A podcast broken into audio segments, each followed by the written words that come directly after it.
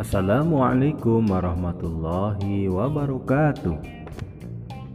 Anak-anak hebat Mahadia Yang mudah-mudahan selalu sehat Dan diberi Semangat dalam belajar ya. Kemarin kita masih Mempelajari tentang Kodo dan kodar Allah. Kodo dan kodar Allah itu biasa disebut secara umum namanya adalah takdir. Takdir dari Allah Subhanahu wa taala. Dan takdir itu kalau dilihat dari pengaruh usaha manusia itu ada dua jenis ya, takdir ya. Yang pertama adalah takdir muallak takdir muallak ya, yang kedua adalah takdir mubrom. Apa itu takdir muallak dan apa itu takdir mubrom? Kita dilihat dari pengertiannya. Takdir muallak itu adalah takdir yang dapat diubah oleh usaha manusia. Itu namanya takdir mu'alak jadi takdir yang dapat diubah oleh usaha manusia. Contohnya apa? Misalnya orang yang sakit itu adalah takdir mu'alak kemudian dia berobat kemudian menjadi sembuh. Kemudian yang kedua orang yang miskin bekerja keras menjadi berkecukupan. Itu namanya takdir mualak. Kemudian contoh yang ketiga anak yang nilai ulangannya setelah belajar tekun menjadi bagus. Yang tadinya nilainya jelek karena terus belajar semangat akhirnya nilainya menjadi baik.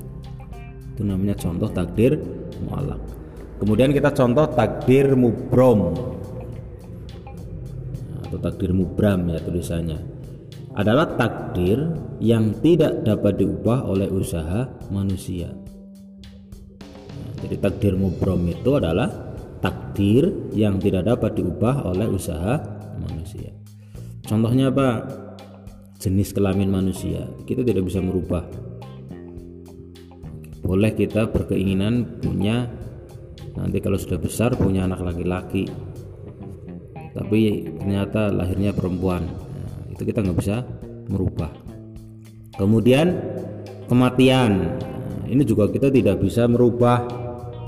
Kalau sudah Allah kun fayakun atau Allah sudah berkehendak maka matilah kita.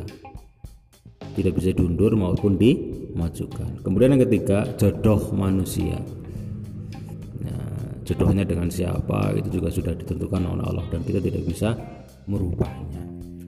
Nah, itulah contoh atau perbedaan dari takdir mu'allak dan takdir mubrom. Kita lanjut.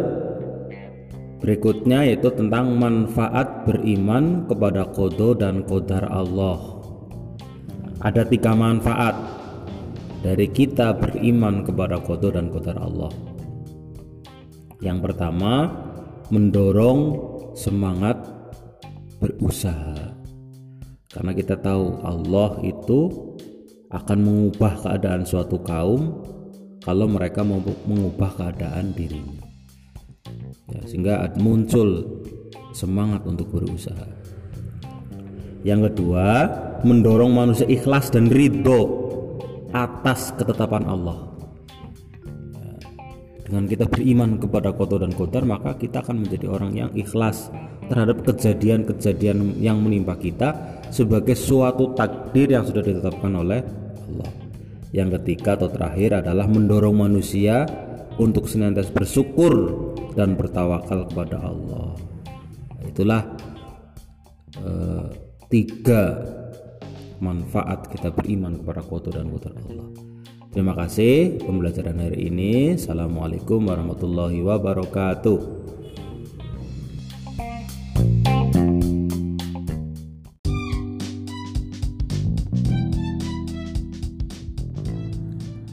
Assalamualaikum warahmatullahi wabarakatuh. Anak-anak Mahdia yang soleh dan soleha Untuk pembelajaran Quran hadis Hari ini kita akan belajar tentang hadis keutamaan memberi. Hadis keutamaan memberi. Sudah sering kita dengar tentunya untuk lafalnya bisa didengarkan. Ngan Hakim ibni Hizam radhiyallahu anhu anna nabiyyu sallallahu alaihi wasallam qala al yadul ulya khairum minal yadi sufla wabda biman ta'ulu wa khairus sadaqati ngandohri ghinan. Wa may yasta'fif yu'ifahullah wa may yastaghni yughnihillah. Mutafakun alaih. Dari hak bin Hisam radhiyallahu anhu bahwa Nabi Muhammad Shallallahu alaihi wasallam bersabda tangan di atas atau orang yang memberi lebih baik daripada tangan di bawah atau orang yang meminta. Dahulukanlah orang-orang yang menjadi tanggunganmu. Sesungguhnya sebaik-baik sedekah adalah sedekah yang dikeluarkan oleh orang yang mempunyai kelebihan. Siapa saja yang menjaga kehormatan dirinya, maka Allah Subhanahu wa taala akan menjaganya dan siapa saja yang merasa cukup maka Allah Subhanahu wa taala akan mencukupinya. Hadis riwayat Al-Bukhari nomor 1338 dan Muslim nomor 1716. Itulah bunyi atau lafal dari hadis tentang keutamaan memberi diriwayatkan oleh mutafakun alaih yaitu Al-Bukhari dan Muslim. Demikian pembelajaran hari ini tentang lafal dari hadis keutamaan memberi, lafal dan artinya. Terima kasih. Assalamualaikum warahmatullahi wabarakatuh.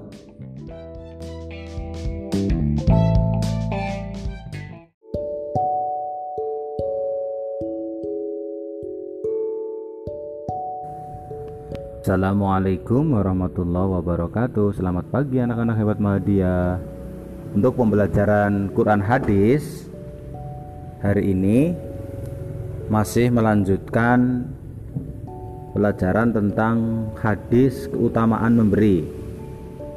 Ya, Kalau kemarin kita sudah membaca lafaz hadisnya atau lafal hadisnya dan artinya Dan sebagian sudah mengirimkan tugas Yang belum masih ditunggu ya untuk hari ini kita akan mempelajari tentang mufrodat atau kosakata hadis tentang keutamaan memberi. Nah, di sini ada delapan kosakata atau mufrodat hadis tentang keutamaan memberi. Yang pertama adalah al-yadil sufla. Ulangi, al-yadil sufla. Tangan di bawah.